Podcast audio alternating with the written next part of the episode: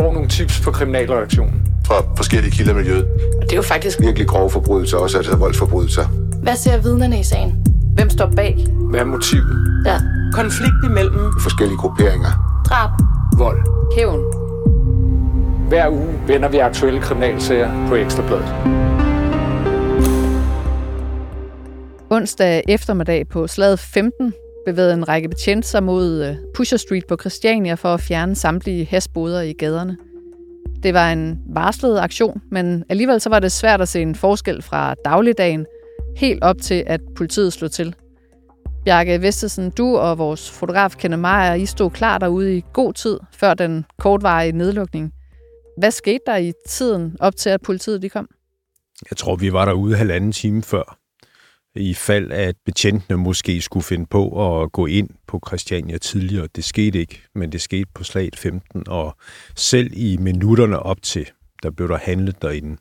Selv i minuttet op til, der hørte jeg, at der var nogen, som sagde, køb has, køb has her. Så de stod simpelthen bag deres hashboder, ligesom en hver anden helt almindelig dag ude på Det Christiania. var som en helt almindelig dag, og selvfølgelig vidste de jo også godt, at politiet var på vej, men det var ikke noget, som på nogen måde gjorde, at de indstillede handlen før i absolut sidste øjeblik. Da jeg hørte det her køb has, køb has her, der kunne jeg så over til venstre af Mælkevejen se. Og Mælkevejen for lige at slå det fast. Hvad er det? Ja, Mælkevejen er jo en af de adgangsveje, der er ind i Christiania, og det var så egentlig nordfra, at betjentene kom ind. Vi stod selv ved hovedindgangen og troede første omgang, de kom ind der, men de kom altså ind nordfra. Og de kom stille og roligt. Der var en snes betjente, 15-20 betjente, som, som kom ind. I samme øjeblik, at de må have ramt Pusher Street, der var pusherne altså væk. Meget hurtigt væk. Ja, de var jo selvfølgelig klar, fordi de vidste, at politiet de kom. Var de maskeret? Ja, de var øh, maskerede, de var i sort tøj, og så havde de øh, trukket noget op øh, for næsen, så man faktisk kun kunne se øjnene, og så havde de hættetrøjer på, de fleste af dem, som jeg så. Det virker jo iskoldt, at de står stadigvæk og sælger, altså, i, altså mens politiet faktisk er i, øh, i synsvide af dem. Altså, hvad siger det dig, at de øh, fortsætter handlen på den måde? At der er penge i det. At det er så lukrativt, at de fortsætter med det, men også for at signalere, at det, at politiet har bebudt den her aktion, i øvrigt også på forhånd og flere døgn på forhånd, jamen det er ikke noget, som de tager sig af. Det er ikke noget, som, som de vil rette sig efter, og så først i sidste øjeblik, øh, så smutter de. Det er jo også et udtryk for, at altså, de er jo vant til at se politiet derude, også i stort antal. Altså, det er jo, altså det nye ved, ved, ved den her aktion, kan man sige, er, at øh, de havde proklameret, at de kom, og de havde proklameret, at de ville blive og lukke Pusher Street, men ellers er de der jo på daglig basis at lave de her større razziaer. Men det virker jo nærmest provokerende. Ja, det tror jeg heller ikke gør dem noget. Og Bjarke, så kom politiet jo så, og øh, de havde bebudet, at de øh, ville øh, fjerne alle boderne. Hvad skete der konkret? I første omgang spærrer de den centrale plads af på Pusher Street med politiafspærringsstrimmel, og øh, så går de ellers i gang med hammer, øh, skruetrækker, øh, sav og simpelthen fjerne de boder, der er derinde. Mange af boderne er jo meget simple boder, bygget op af trælægter, som er sådan let sømmet sammen, og så med en præsending henover. Og øh, det var det, som, som politiet gik i gang med. Og det, der var lidt påfaldende for mig, var faktisk, at, at ingen af betjentene sagde noget som helst. De vidste præcis, hvilken opgave de havde. De gik egentlig bare fra sted til sted, fik skilt tingene ad og smidt op på ladet af en lastbil. Og det tog, ja, det meste af det tog en, halv time, og samlet set, fordi jeg kiggede på klokken øh, 15.49, der var politiet færdig, og der blev øh, afspærringen faktisk ophævet, så vi igen kunne komme ind på pladsen. Men i mellemtiden var der jo rigtig mange mennesker, som jo stod og, og var vidner til det her, og stod og kiggede på. Øh, mange, som jeg også snakkede med, og som godt vidste, at den her aktion skulle ske, og nogle af dem var faktisk kommet, øh, netop fordi de nu kunne få adgang til Pusher Street uden øh, problemer med at tage billeder, blandt andet nogle arkitektstuderende, som skulle ind og, og kigge på en af bygningerne, som de ikke kan komme til, når ellers der er gang i handlen i Pusher Street, fordi de ikke må tage billeder, eller fordi pusherne ikke vil have, at der bliver taget billeder derinde. Altså man kan jo også sige, at normalt så er journalister og fotografer jo heller ikke velkomne derude i forhold til at tage billeder og være meget synlige. Hvordan var stemningen derude i forhold til det? Det oplevede jeg selv øh, længe inden politiets ankom, så kom der en hen, som pludselig stod meget tæt ved siden af mig. Som, Troede han, du som, var politimand? Det tror jeg ikke, nej, fordi jeg stod sammen med øh, Kenneth, vores, øh, vores fotograf derude. Jeg stod med min, med min mobiltelefon og var ved at lave en live-opdatering på det tidspunkt, så det var ikke sådan, at jeg filmede noget eller noget som helst. Jeg stod bare og skrev på den, som jeg ville have skrevet en, en sms-besked. Og han øh, var meget aggressiv øh, sagde, at hvis ikke jeg lagde den mobiltelefon væk, så ville han smadre den ned i asfalten. Og så spurgte jeg ham så, jamen hvem er du? Ja, det ville han ikke fortælle, men han kunne i hvert fald hurtigt skaffe nogle venner til at komme, sagde han. Og så gik han sådan i, i randområdet af, hvor vi stod og sådan skuede over til mig. Jeg gjorde så det, ham til, det samme til ham, øh, fordi jeg har det sådan, at vi stod faktisk uden for Busser Street. Og øh, jeg stod faktisk ikke og filmede på noget tidspunkt. Men hvordan var stemningen ellers generelt? Stille og roligt. Øh, også fordi de passede deres boder, og der var gang i handlen, og der blev også øh, handlet derinde, kunne jeg se, der var også kunder til butikkerne. Faktisk også i minutterne op til, at politiet øh, kom ind på Pusher Street. Så blev der helt klart solgt. Der var kunder i butikken, og det var dem, der skulle ekspederes. Men når alt kommer til alt, så var politiet der jo kun samlet i, altså under en time. Man kan jo lidt sådan tænke, altså hvorfor gør de det overhovedet? Altså, de, de blev jo, øh, selve aktionen tog de her 49 minutter, hvor efter de åbnede op, men der var så betjente frem til omkring midnat. Og det var jo også, hvad Københavns politi havde sagt på forhånd, at man ville jo sende et signal, være med til at, at sætte øh, en permanent lukning af Pusher Street i gang, som vi jo har set mange gange før. Men, men igen, så har Københavns politi jo altså meldt ud, at, at, at det her det skal være starten på en permanent lukning. Altså en generalprøve? En meget kort generalprøve. En meget kort generalprøve, hvor der altså var lukket frem til midnat. Men helt ærligt, altså, hvad nytter det? De her større politirasier nytter jo i, i hvert fald ikke så meget, hvis du spørger mig. Altså, jeg er jo så gammel, at jeg gik i skole på Christianshavn i, i 90'erne, og der kan jeg huske, at øh, det var en af de første gange, de snakkede om, at nu ville de for alvor rydde Pusher Street, og der blev sat enorme ressourcer af til det, og øh, de kom store hold af politifolk på daglig basis og rydde gaden, og der var ja, kæmpe det optøjer hver gang. Vi havde idræt, der spillede fodbold over på det daværende flådestation Holmen, øh, der ligger lige ved siden af. Og derinde ved, ved de her barakker, hvor vi spillede fodbold, der holdt politiet til store blå busser, og så stillede de deres skjolde op i sådan nogle skjoldborg øh, og ventede på, at de blev indsat næste gang til at skulle ind og slås øh, i gaden ja, så snart de stoppede med det, og så snart de trak sig ud, så var handlen tilbage igen. Så altså, medmindre de laver en uh, permanent politistation midt i Pusher Street, så tror jeg ikke på, at der sker synderligt. Så tror jeg bare, at handlen rykker sådan marginalt lidt længere ind på Christiania eller op på volden. Eller... Ja, det er jo også noget, vi snakker om forud for den her aktion, om hassalget så ikke bare vil flytte sig ud i randområderne, eller Nørrebroparken, eller noget i den stil. Ved vi noget om det? Politiet havde jo meldt ud, at øh, man skulle ikke bare tro, at man så kunne komme op på volden og købe has, eller op på Christianshavns Sov, for der vil de også være til stede. Det er jo klart, det, det hjælper jo, at de er til stede, men jeg tvivler på, at de kan være til stede alle vejen, men altså, det er spændende at se, hvad de har i ærmet denne her gang. Det er jo, som sagt, langt fra første gang, de forsøger. Der var betjente øh, også ude i randområderne, øh, lidt uden for øh, Christiania også i går. Men spørgsmålet er, hvor mange ressourcer de også kan sætte af til det, fordi man kan sige, de 15-20 betjente, der var inde og rydde boderne, har måske, ja, gætter jeg på, har været halvdelen af den styrke, der har været sat af, fordi så var der også betjente i, i randområdet af Pusher Street. Og det var helt tydeligt, fordi de var også uniformerede. Dertil kan der jo også have været nogen, der var i, i civil. Men det, der blev snakket om, det som jeg så hørte, da jeg gik rundt derude, det var jo, at, at det jo så i stigende grad vil flytte til Nørrebroparken, øh, hvor der jo i forvejen også bliver handlet. Øh, men, men jeg tror, det er bare et spørgsmål om, at, at når politiet er væk øh, fra Pusher Street og fra Christiania, så, så er det der igen. Altså jeg kan sige, at der var øh, fire personer, som blev anholdt i går i området omkring Pusher Street for salg eller forsøg af salg af has. Øh, ikke nogen i randområderne, men altså i området omkring Pusher Street. Og den ene af dem, det var en person, som tilbød en civilklædt betjent øh, at købe hash. Vi optager det her torsdag eftermiddag, og øh, vi har vores øh, kollega Albert øh, Bastian Bøjsen ude øh, omkring øh, området ved Pusher Street, for at se, hvordan øh, det ser ud her dagen derpå. Og Albert, hvad ser du derude? Jamen, øh, jeg ser sådan set, da vi først kommer ind, mig og fotografen, øh, at der holder et par civilbiler så formentlig der er nogle civile betjente derinde. Vi går så ind på Christiania gennem det, man kalder Mælkevejen, som ligesom er bagindgangen ind til Pusher Street, øh, hvor der faktisk stadigvæk er noget politi til stede, eller der er noget politi til stede, øh, så der bliver faktisk slet ikke solgt noget derinde. Men der står stadigvæk en masse mennesker i, i nærområdet, der nok enten venter på, at politiet forsvinder, øh, sådan så de kan meddele, det er sikkert at komme tilbage, eller venter på at, på at købe eller sælge noget.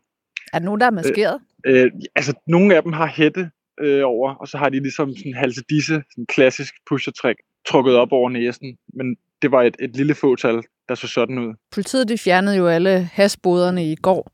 Er de væk i dag, eller er der blevet bygget noget nyt op? Ja, men der er, de, det ligner, at de har fået fjernet det meste. De skulle have læsset det hele ind i en lastbil i går.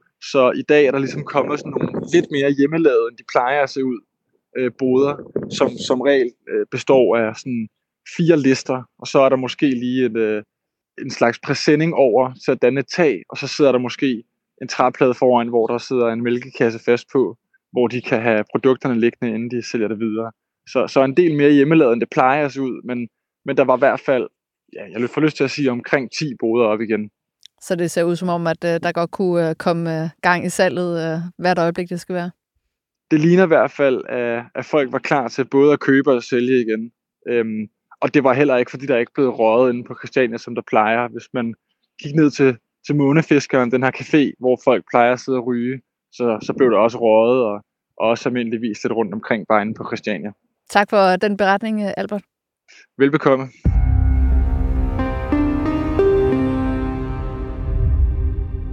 En række mindreårige piger på Roskilde har oplevet et sandt mareridt. Mens de har ligget og sovet trygt, er de pludselig vågnet ved, at en fremmed person har stået ved siden af deres seng. I nogle tilfælde har personen nusset dem på fødderne. I et par tilfælde har personen kun været iført underbukser. I et tilfælde er der fundet sæd i fodenden af barnets seng.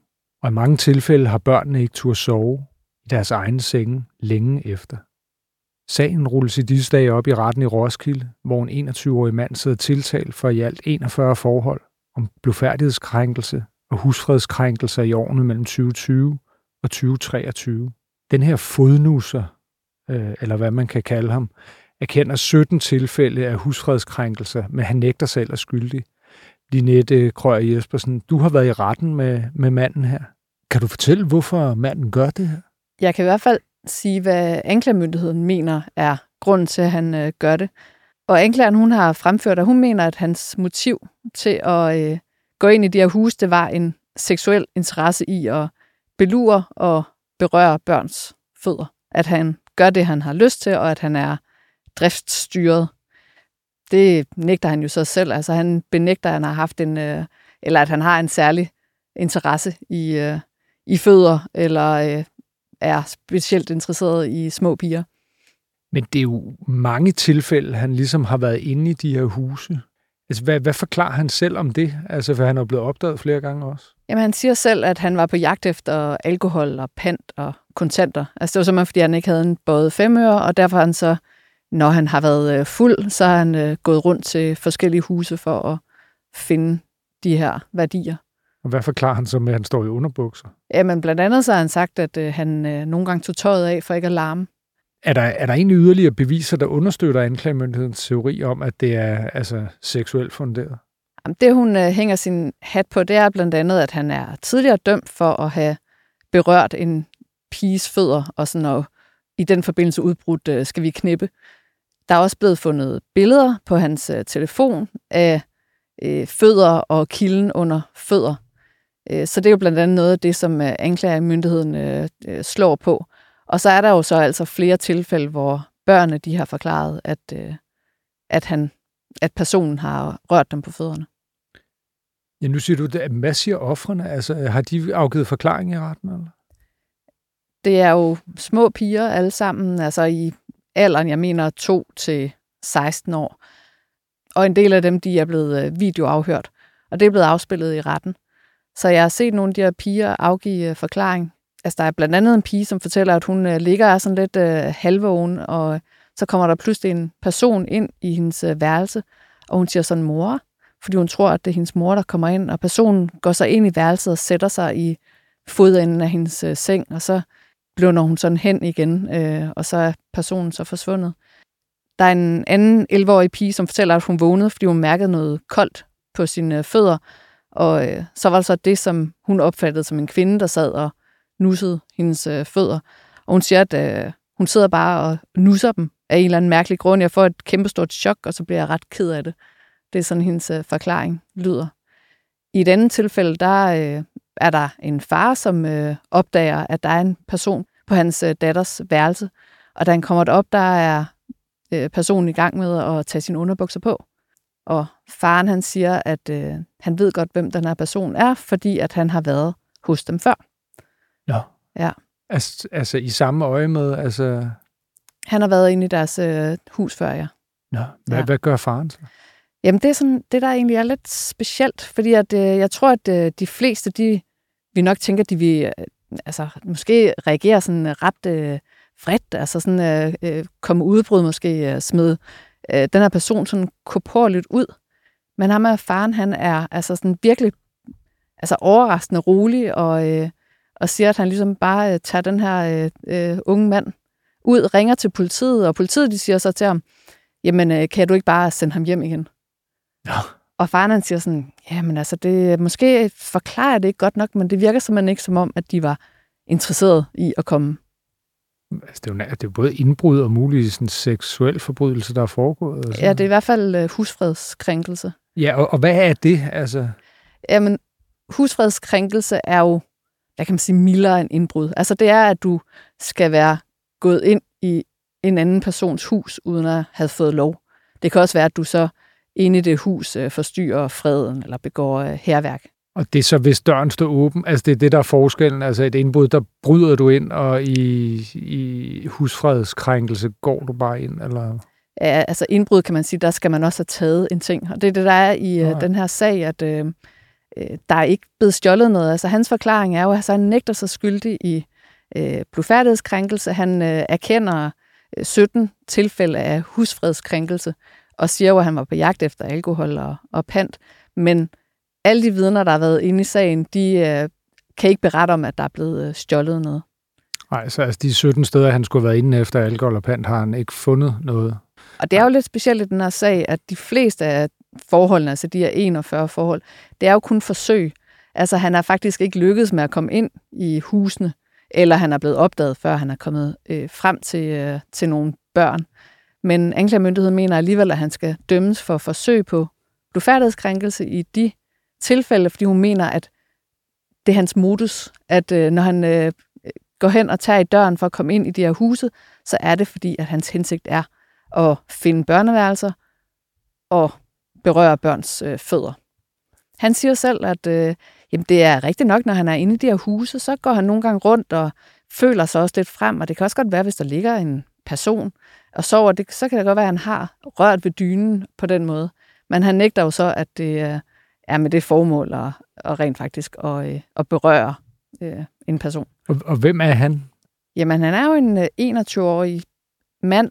Han er grønlænder. Han er øh, normalt begavet ifølge mentalundersøgelsen, men har øh, sproglige vanskeligheder. Så er det også kommet frem, altså, at han har til sydenladende et øh, betydeligt øh, alkoholmisbrug, og han har ikke nogen uddannelse. Jeg kan tænke, at jeg ser, at han er ret dygtig til at spille på klaver. Øh, hans mor hun har været inde og afgive forklaring i retten, og øh, hun berettede, at da de på et tidspunkt boede i øh, Nuuk, der øh, var han udsat for nogle traumatiske overgreb øh, begået af nogle øh, klassekammerater. Og det er ligesom nogle, øh, nogle forhold, som har påvirket ham meget, men øh, som han ikke har fået noget hjælp for. Så hun har ligesom også forklaret, altså, at øh, han havde nogle, nogle problemer, øh, også i forhold til alkohol, hvor han kunne få nogle øh, blackouts. Og hvordan ser han ud? Altså, du siger, at en af, af de her piger beskriver ham som... Altså, hun tror, det er en, en pige, en kvinde. Han sidder jo ret få meter fra mig i retten, og når man ser på ham, så ser han altså, væsentligt yngre ud end de 21. Altså, jeg vil nærmest, hvis jeg bare sådan skulle øh, skyde på det, så vil jeg tænke, at han var sådan en 15-16 år. I, nu der har han sådan kort hår, og øh, har sådan nogle meget sådan fine, barnlige træk. Men øh, på det her tidspunkt, hvor øh, nogle af de her forhold de er sket, der havde han øh, længere hår, og øh, som også nogle gange var sat op i en knold. Og så er det jo vigtigt at sige, at de her forhold, de er jo mest en del sket, altså midt om natten, hvor der også har været mørkt, og de her børn, de har jo ligget og sovet sådan fuldstændig øh, sødt og fredeligt i deres øh, senge, og så er de jo så blevet vækket af det her, har måske været sådan lidt øh, i en halvdøs. Og deres første tanke er jo måske altså jo meget almindeligt, at øh, det er jo nok min, øh, min mor eller min far, der er kommet ind på værelset. Ikke? Altså, så på den måde, så øh, har de jo nok ikke helt kunne forholde sig til, altså hvad er det der, hvem er det, der har været inde på deres værelse. Apropos forældre, du havde også hørt vidneforklaringer fra, fra i hvert fald en af møderne, øh, ved jeg. Ja, der er en øh, del øh, forældre, der har afgivet forklaring i, i retten. Øh, der var blandt andet det sidste forhold, det som førte til, at øh, den nu 21-årige, han endelig blev øh, varetægtsfængslet. Det var også en 11-årig pige, som øh, lå og, og sov, og hun vågnede ved, at der sådan var, at der var vådt i fodenden af hendes øh, seng. Og der sad der så en øh, person nede i fodenden, som så øh, på et tidspunkt, altså kort efter, så gik ud af hendes øh, værelse. Og der er der efterfølgende fundet øh, sæd på den her piges øh, fødder, og på et øh, par af hendes shorts, som lå nede ved siden af, af sengen. Og der var hendes mor også inde og afgive forklaring, og hun sagde jo selvfølgelig på en eller anden måde, at det jo altså pirker ved ens øh, tryghed i forhold til det der med, at der er en, der sådan går ind på ens enemærker. Altså, øh, man er gået i seng og vågner sig ved, at ens øh, barn er fuldstændig øh, altså, ulykkelig. Men samtidig så sagde hun jo også, at man har jo ligesom også hørt altså, personer, der har altså, nogle seksuelle tendenser, det kan jo også godt eskalere. Så hun sagde jo på en eller anden måde, at øh, det, det var måske også heldigt, altså at hun ikke åbnede døren, og hendes øh, datter, hun lå derinde og var voldtaget og kvalt. Og det er jo måske også det, der ligesom er, sådan, er fornemmelsen i det her, sådan at det er jo ikke gået rigtig, rigtig galt. Men alligevel så er faktum, at det er jo virkelig der, hvor du er allermest tryg, at øh, de her børn, de er blevet øh, forstyrret af en, en fremmed mand. Så det er jo klart, at det jo har haft nogle øh, konsekvenser. Ja, man skal jo prise så lykkelig for, at det ikke er gået værre, end det er, trods alt. Øh, der er jo flere af de her familier, som reagerer meget forskelligt, øh, når, han, når de opdager manden i deres hus. Øh, jeg blev blandt andet mærke i en af de her møder, som, som ligesom også drog noget omsorg for, for manden. Ja, det var en mor til en 12-årig pige, som endte med at tage sagen i egen hånd.